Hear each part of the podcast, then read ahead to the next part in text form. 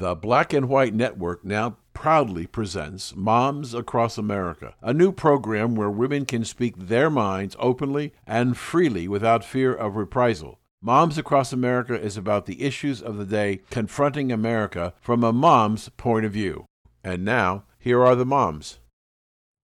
Hello, moms across America. This is Vickie Tompkins. And as you can see, my co hosts are not here today, but I have our producer, Dan Perkins, with us. And our guest today is Dr. Vermelle Greene. I'm so excited to speak with her because her background is in education. And as you know, so is mine. So I'm really excited to speak with her. She has a little bit of she has a few years on me as far as how, how long she's been involved in education. But let me give you a little bit of her background because I really want us to just jump into this. She has so many wonderful things to share with us today. So um, she has a BS degree in biology, and that's going to be very key today. Remember that biology. she has a master's in education from George Washington University, and she has a PhD in Christian education Am I saying that right? I think so. And uh, she has a book, and I recommend if you have a son who is still in school, go get this book. It's called Please Teach Me Like I Am a Boy 10 Steps to His Success in School. You need to go get the book. I've already recommended it to my daughter. Okay, so uh, let me see what else I have here about you.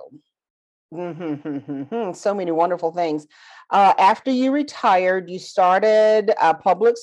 After you retired from Prince George City Public Schools, you founded Sacred Life Academy for Boys, which is wonderful. I worked for a charter school where we had the boys and girls separated and they were taught separately. So I, I want to hear a little bit more about that.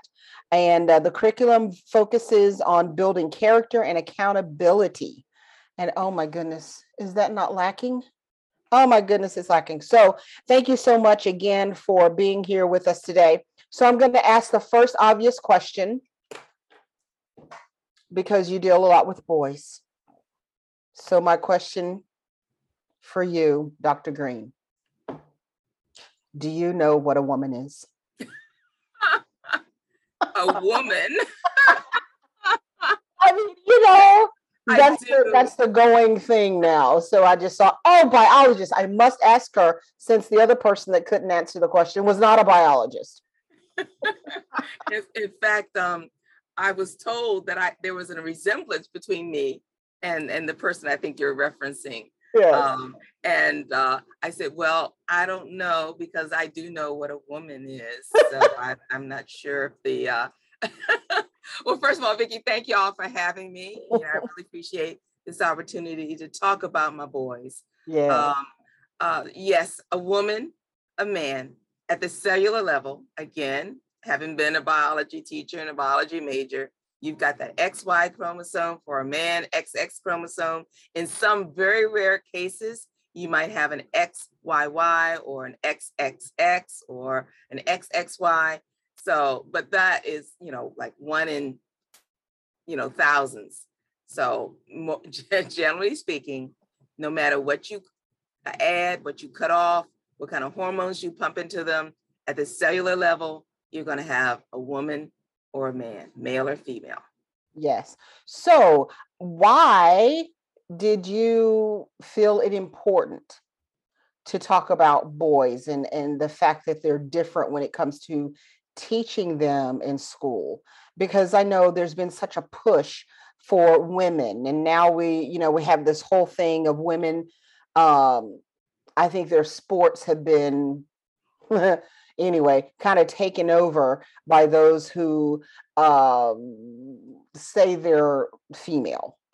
And uh, you know I, I'm still looking for the women's movement to be a part of that and really come out for women but so so how did you come about seeing this difference and then wanting to address it? Um late in my career because Vickie, unless your your training was different than mine, going through those college courses, teacher training courses, going through seminars and professional development that they send you even after you are a teacher, or even as administrator, no one ever told me that boys learn differently than girls. Right. You know, they talked about the visual learners and the tactile learners, and they talked about the multiple intelligences and, and all that, but they never said that the way that you learn, that the way that your brain processes information is controlled by your gender. Yes. And when I read that for the first time, you know, the light bulb came on. I had an epiphany. I said, well, then that explains why they do that, why boys do that, and why girls do this. Um, also having started out in the high school oh. when when our boys weren't you know achieving when they weren't reading you know we just assumed that the you know the middle schools weren't doing their job. What those middle school teachers doing? You know, aren't they teaching the children? And then when i was at the middle school level we just blamed the elementary level. But at the elementary level when i remember just walking down the halls and i looked into the special education rooms and i would see oh 90% male, our little boys. I walked past the talented and gifted classes, almost, you know, 80% girls. Right. And then I had assigned some students to in-school suspension, and they were all lined up. And I saw boy, boy, boy, girl, boy, boy, boy, boy. And I said, well, what is going on?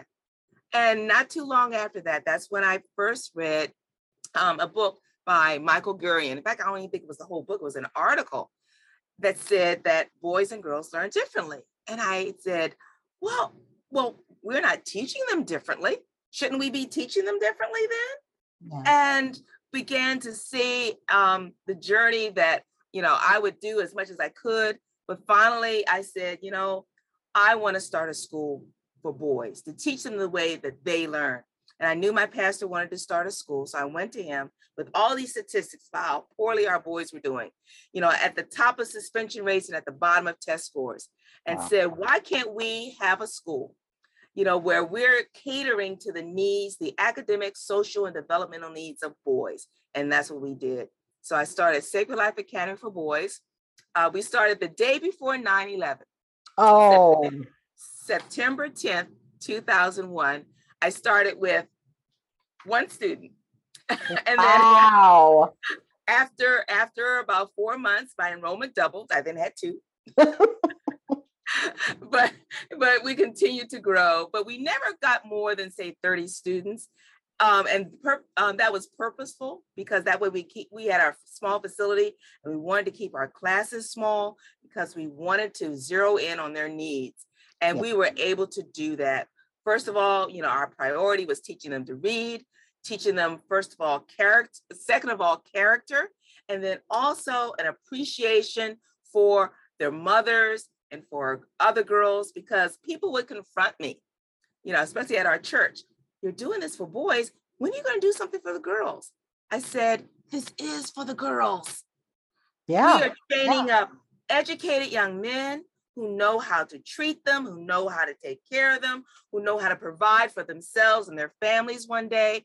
This is for the girls. In fact, let's rename my school Sacred Life Academy for Boys. Put a little underscore, the school for girls. Oh, so, wow. we were in um, we were in operation for about 14 years, but finances caught up with us. Um, many of our boys were the sons of single moms you know, moms who were t- tired of getting those phone calls from the school. So right. they would put them in our school, but they really couldn't afford what it takes to educate um, a child in, in, in a school. So we kept our tuition low, and our teachers, bless their hearts, they were sacrificing because they were committed to the cause. Um, but we closed after 14 years, wow. and that has freed me up to be able to go around to teach other teachers and educators that boys learn differently than girls. Dr. Greene, uh, Dan Perkins, uh, let me let me ask you a question, kind of following up about what you were saying, but I'm I'm curious, and I don't want to put words in your mouth. I just I just reacting what, to what you said. Are you implying, for lack of a better description, are you implying that the public sector education system was oriented to teach how girls learn learn? Absolutely. Schools are designed by, um, designed with the focus on reading and writing, language based learning. And that is the forte for our girls. the, the female brain processes language on both sides of the brain, the male brain on just one side. So when a little boy starts school, you know, he's not ready necessarily. I'm speaking in generalities because there are some exceptions. Um, for the reading, girls can usually out read him, out talk him. Uh, many pa- times parents say, well, my son didn't start talking in complete coherent sentences until two or three years old. My daughter started at eight months.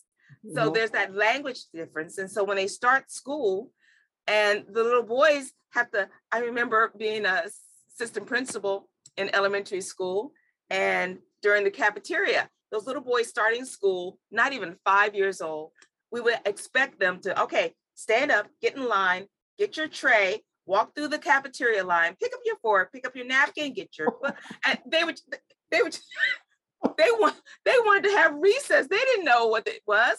Sit down and listen to the story. No, I want to crawl. I want to jump. So the teachers early on said, this little boy, he's hyper. You know, he he's he's must be ADD, ADHD. Um, he's going to need some kind of medication. Medication. And she can't say that out loud. Also realize too, especially at the elementary level, 90%, even more so now, 95% of the teaching of the teachers are female. And they're going to teach the way that they learn, which, as I said, reading, writing. And I was there in my biology class. We, from the time they came in to the time they left, I would say, okay, open your notebooks, take notes. Listen to me as I talk and write my notes, write my notes, write my notes. so those poor little boys, and I had to think, oh my goodness, how I how I affect them. Doctor, we've got about uh, two minutes left in this segment, and I, I, wanted to raise an issue with you. Yes. There was a recent report from um, Scholastic Magazine that the public school enrollment is down 1.6 million students, and that parents are taking their children out of the public schools, going to charter schools, going to religious schools, whatever, to homeschooling because of their their dissatisfaction with what's going on in the public schools. And yet the, the teachers union have very, very powerful influence about what happens in the schools. Are the parents going to win? I think yes. I think yes, because they're going to be persistent. And as you said, um, at the end of the day, hey, if you're not going to do what I say, if you're not going to teach my child the way I want them taught, I will find some other place other than a public school. I will t- take them home. I will put them in a private school, religious school, Christian school, parochial school, because the union, unfortunately, and many teachers, and I have to clarify that. I don't believe that the rank and file membership, the teachers themselves, are so much to blame as the leadership in these unions. Um, and I say that because no teacher worth their salt wants their children to fail, wants their students want their students to fail. They want them to succeed. So when you have the hierarchy coming in and basically dictating to school districts what's going to be taught and how it's going to be taught, then the teachers really they don't have any recourse. Um, but parents, I'm so happy. You know, one the, one of the great things that happened because of COVID is that parents were able to see what their child was being taught and how they were being taught and began to see that, you know what, I can do this myself. Uh, Doctor, we're about done with the first segment. It went really fast, but tell us, you have uh, some books and do you have a website where people can follow you? Absolutely. Well, first of all, I am the executive director of the Boys Initiative. Um, the boysinitiative.org is our website. We work to raise the awareness of the boy crisis that our um, students are involved in, the fact that they are not, especially our boys, are, are not learning and achieving at the same rate. There's a huge achievement gap between our boys and our girls. So that's one of the things that we want to do at the Boys Initiative. Also, we want to equip parents. We want to equip faith leaders. They need to get involved in this whole boy issue as well. When you look at, for example, churches, you look at the congregation, predominantly women. Why? Because boys were turned off at a very early age, sitting in Sunday school, and they got to that age where they could say, "I don't want to go anymore," and they're and they're lost. Oh, thank you so much, Dr. Greene. So, uh, moms, we'll be right back uh, after this short break and we're going to wrap up, and there's still so much to cover. So, we'll be right back in just a moment.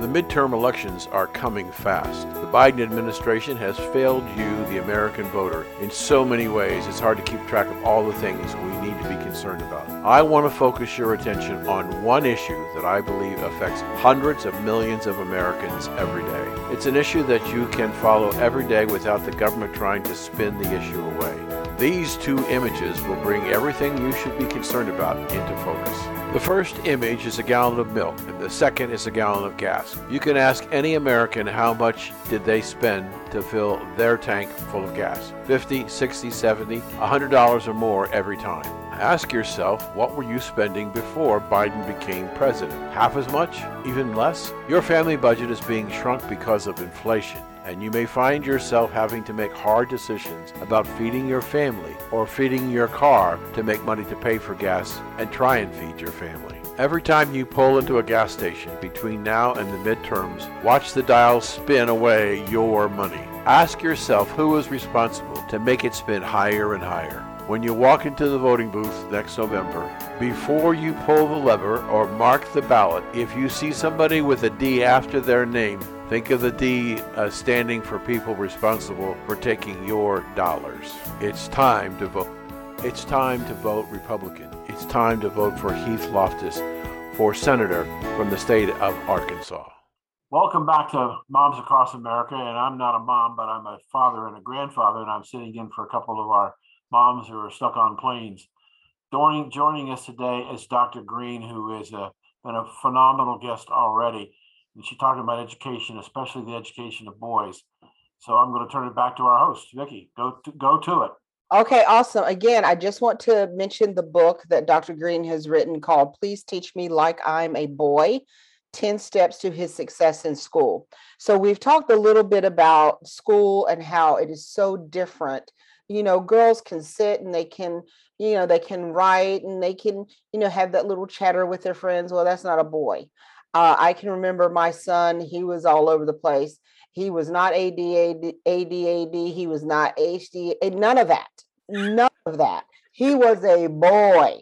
He wanted to move around. He wanted to, to, to do this and that. He wanted to talk to his buddies and they wanted to throw balls and all that kind of thing. His kindergarten teacher was so smart. Instead of calling me and saying he's got a problem, let's get him evaluated, she put him in a leadership role where he started helping the other kids with their assignments and things like that. And it helped him. So she was really smart. Now I gotta say the rest of them not so much, but hey, we we got through it and he he did great. Went on to college, graduated, he's wonderful. But I have studied myself the differences. And I appreciate you so much really emphasizing the importance of getting these young men trained. And moms, again, I want to emphasize please go get that book. It's going to help you. So, um, the other thing I wanted to mention so we know that boys learn differently. How exactly do you see this academically affecting the boys? As, and I think especially once they get a little older, because you you you know sometimes schools have a tendency to give kids a stereotype and so how do you see where are their weaknesses because of this difference one of their weaknesses and i mentioned it earlier was in language and because schools are so language based um, reading isn't taught the way that most boys learn um, and i'm speaking again in generalities there's other schools who have picked up on the fact that whole language learning, teaching them whole words to memorize whole words is not effective. That's why we have so many illiterate children across this country. Systematic explicit phonics is the way teaching students letters and letter sounds, how those sounds combine to make um, uh, phonemes and then words. That's the way that the male brain would do better if reading were taught that way. When it comes to writing, um, the male brain, uh, and and Dan might even attest to that. They're not into a lot of detail. Uh, the uh, teacher might say, okay, I want you to write a story about the, the pot of the potted plant sitting in the window. And the girls might say, well, it had a red flower, it had leaves, and all of a sudden, oh, it wasn't watered properly, and the leaves began to drop off, and the plant bent over, and it was no more. The boys write a story, they say, the plant died. You know, just, you know, you know, I'm gonna give why a lot of details. Um, when it comes even to math, the curricula were uh, math curricula were changed back in the um, uh, 1980s to make it more adaptable to girls, more suitable to girls. Um, girls, because of their reading language forte in those areas, they began to say, all right, math doesn't need to be all this computation. We need to have more reading about math and mm. writing about math, more word problems. So it wasn't good enough just to know that four plus four was eight. You had to explain in detail why four plus four was eight. And for the boys, they're like, well, I just know four plus four is eight. Why do I have to explain it in detail? You get that confrontational aspect with our boys you know, it's not good enough that teacher said it. You know, they said, no, you got to give me some other relevant kind of act, reason why I have to be able to have to write all this. Also, when it comes to just the school environment being very girl friendly, with the things that boys like to write about, with the things that boys like to read, you look at the classroom library. Do they have books like action and and and mm. and uh, a lot of science books and and monster books and gross books and Guinness World Book of Records with the five inch fingernail people. And do they have those kind of books? Or do they have books like Little House on the Prairie and fairy tales? You know, those kind of books are the interests of, the, uh, of most girls. But are teachers sensitive enough to know that, you know, your boys aren't going to necessarily be driven to that kind of thing? They want to see something about ninjas and pirates and, and westerns and shoot them up. And then they're like, oh, shoot them up. Oh my goodness. Well, you know, this is something that boys do. Not that they're going to turn into uh, mass killers. It's just that, that that's the way they operate. The things that they like to write about. They like to write about ninjas and blood and guts and gore. But you look on the bulletin boards, whose um, essays are on the bulletin board? Are they the little boys who wrote about blood and guts and gore? Or are they from the little girls who wrote about butterflies and fairies? whose stories are being chosen to be read on Grandparents' Day? Is it mm-hmm. Johnny who talked about the monster that ate in New York? Or is it Sarah who talked about love and kisses and family? So already the boys beginning to see early on, wait a minute, this is this whole organization is run by a big girls and they favor the little girls. This isn't for me. And then we turn around and wonder why we don't have more men teachers. Well, what man is going to want to go through this kind of thing for, you know, 12 years in grade school and then turn around and choose a career that's going to put him for the rest of his adult working life back into that same environment.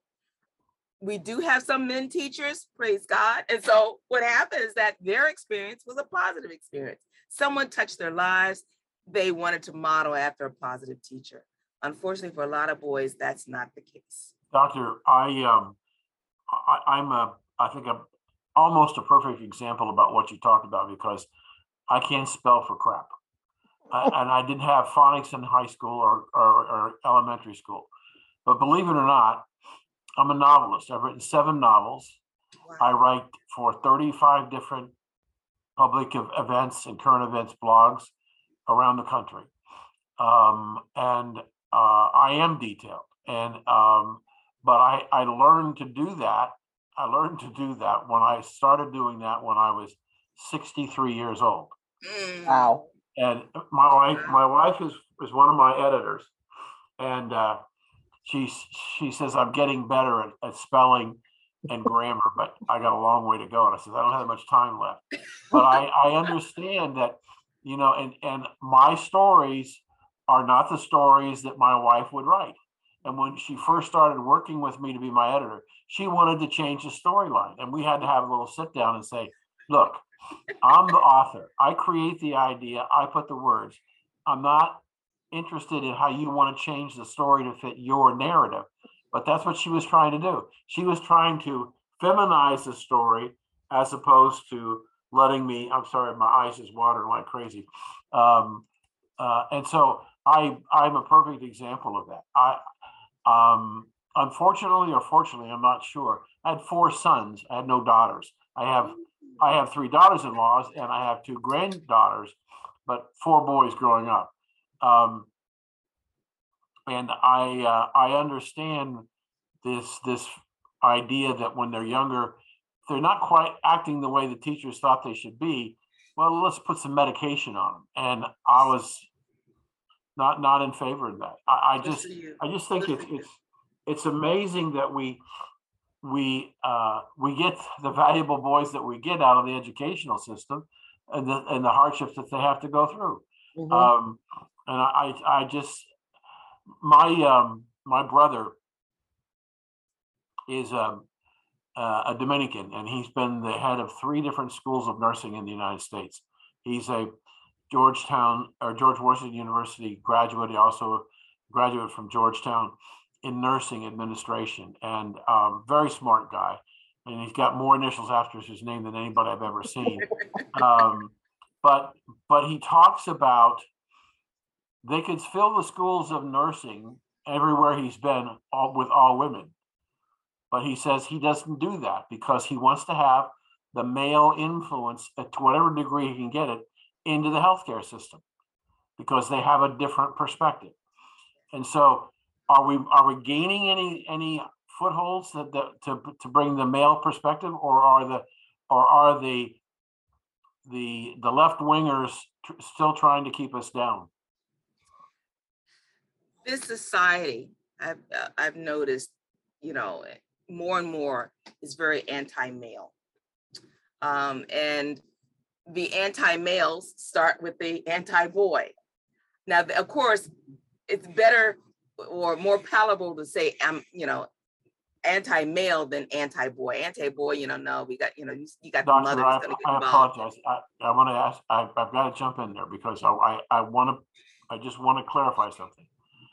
Are you saying that society is more anti-male, or are you implying, without saying, society is more anti-white male? Um, increasingly, I would say anti-male, black, white, or sky blue, green. Um, at one time, it was kind of cool to be black. You know, as a black woman, I would say, "Oh yeah, at, at last we're we're getting to that point where it's cool to be black." You know, mm-hmm. but then um, it was very uncool to be a Christian black. Yep. so I started getting more. I started getting more heat for being a Christian than I was for being black. Uh, but um, it's becoming increasingly anti-male. Like you said, white men are getting it, but black men get it too. Um, that they are called, you know, super predators by certain segments, and and and um, this toxic masculinity. They don't talk about toxic white masculinity. They're just talking about boys in general. Um, I think too that this society fails to realize that men are the strength of our culture. And yes. I said that once at a workshop for some private school teachers. And oh my goodness, arms got crossed, brows were furrowed, and hand was raised and said, I'm sorry, but I really resent what you just said. And I wow. said, Well, I'm very sorry. Um, I didn't mean to offend you, but men are the strength of our culture. Who fights our wars? Who builds our buildings? You know, who leads our strong families? Um, families have been so decimated because of fatherlessness. Yes. And that has really affected the Black family. That up until about 1960, only about 20% of Black families were led by single parents. That's right. Here in 2022, you can flip that, in fact, even worsen it, where you don't have single, um, both parents in the home. 60, I'm sorry, 73% of Black babies born are born to single mothers. Yep. Wow. The, the welfare state has decimated, decimated our Black families. And without strong fathers in the home, our Black boys are just faltering you know, latching onto gangs, latching onto whatever it takes, because no one is there to teach them how to be a man. In fact, in my school, all of my teachers, unfortunately, were women, even though they understood boys and they understood how they learned. Still, I would always tell my parents, uh, Mr. and Mrs. So and so, we can teach them how to read and write, but we can't teach them to be a, to be a man. So we need fathers. We recruited men from our church, men from the community to come in to talk to the boys about what it meant to be a godly man, what it meant to be a man with good character. Because as I said, no matter moms, you know, we love our sons, but we can't teach them how to be a man. We can't. Right. Dr. Greene, uh, I'm going to turn it back to Vickie because we got about a minute left. Thank you so much for joining us today. Vickie, you got it. Yes, thank you so much for being with us today. And we we we must have you back because when I was listening to your interview uh, by uh, Dr. Shaw, I, I you said something that really pricked my interest when it came to code switching. Mm. I've studied that as well. I've studied that as well, and trust me, it happens in my family. so I I really would like to have you back to talk about that as well as um, is there differences in between um, the races when it comes to educating boys as well? I, I believe there is, uh, and why that is true. So thank you so much, Dr. Greene, for being here. We definitely want to have you back here really soon. Uh, moms need to know this information because I think sometimes because of what they are told in these different meetings that we're talking about they they feel hopeless when it comes to their sons when their son is just being a boy and that's a good thing. That's a good thing. So thank you for being here. We're going to have you back soon. And moms across america always remember you are america and we'll see you next time. Bye bye if you are interested in reaching our vast black and white network audience with your products or services, then contact Hollis Media Group at 1 855 673 8635. That's 1 855 673 8635 for more information on this great opportunity.